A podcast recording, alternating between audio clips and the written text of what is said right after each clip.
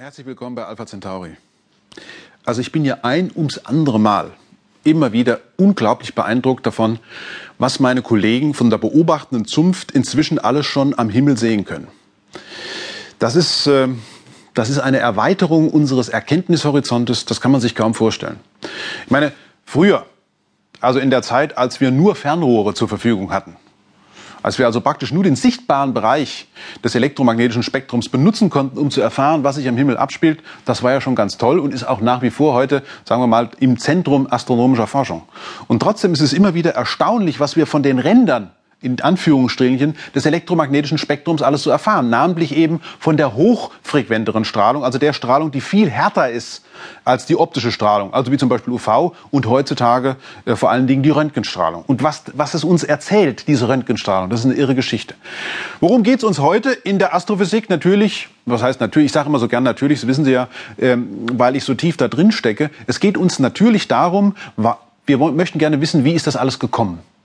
Wir machen also nicht nur eine Bestandsaufnahme von dem, was da ist, sondern wir möchten wissen, wie sind die Dinge eigentlich so im Himmel gekommen, wie wir sie heute sehen können, nämlich im gesamten elektromagnetischen Spektrum. Und eine dieser Geschichten ähm, ist in letzter Zeit erst richtig hochgekommen, nämlich die Bewegung, die Bewegung von ganzen Galaxienhaufen. Also man sieht ja schon mal Galaxien, dass die sich bewegen. Man weiß natürlich innerhalb der Milchstraße, dass die Sterne sich bewegen. Aber dass ganze Galaxienhaufen sich bewegen, das ist eine ganz neue Erkenntnis. Und erst unlängst hat sich zum Beispiel folgende Frage gestellt. Bewegt sich Fornax? Und das ist das Thema der heutigen Sendung. Fornax ist ein Galaxienhaufen. Und äh, ob der sich bewegt oder nicht, ist eine, die Antwort auf diese Frage ist eine ganz wichtige Sache, wenn es nämlich darum geht, herauszufinden, ob es Strukturen im Universum gibt aus dunkler Materie, die viel, viel, viel, viel größer sind als Galaxienhaufen.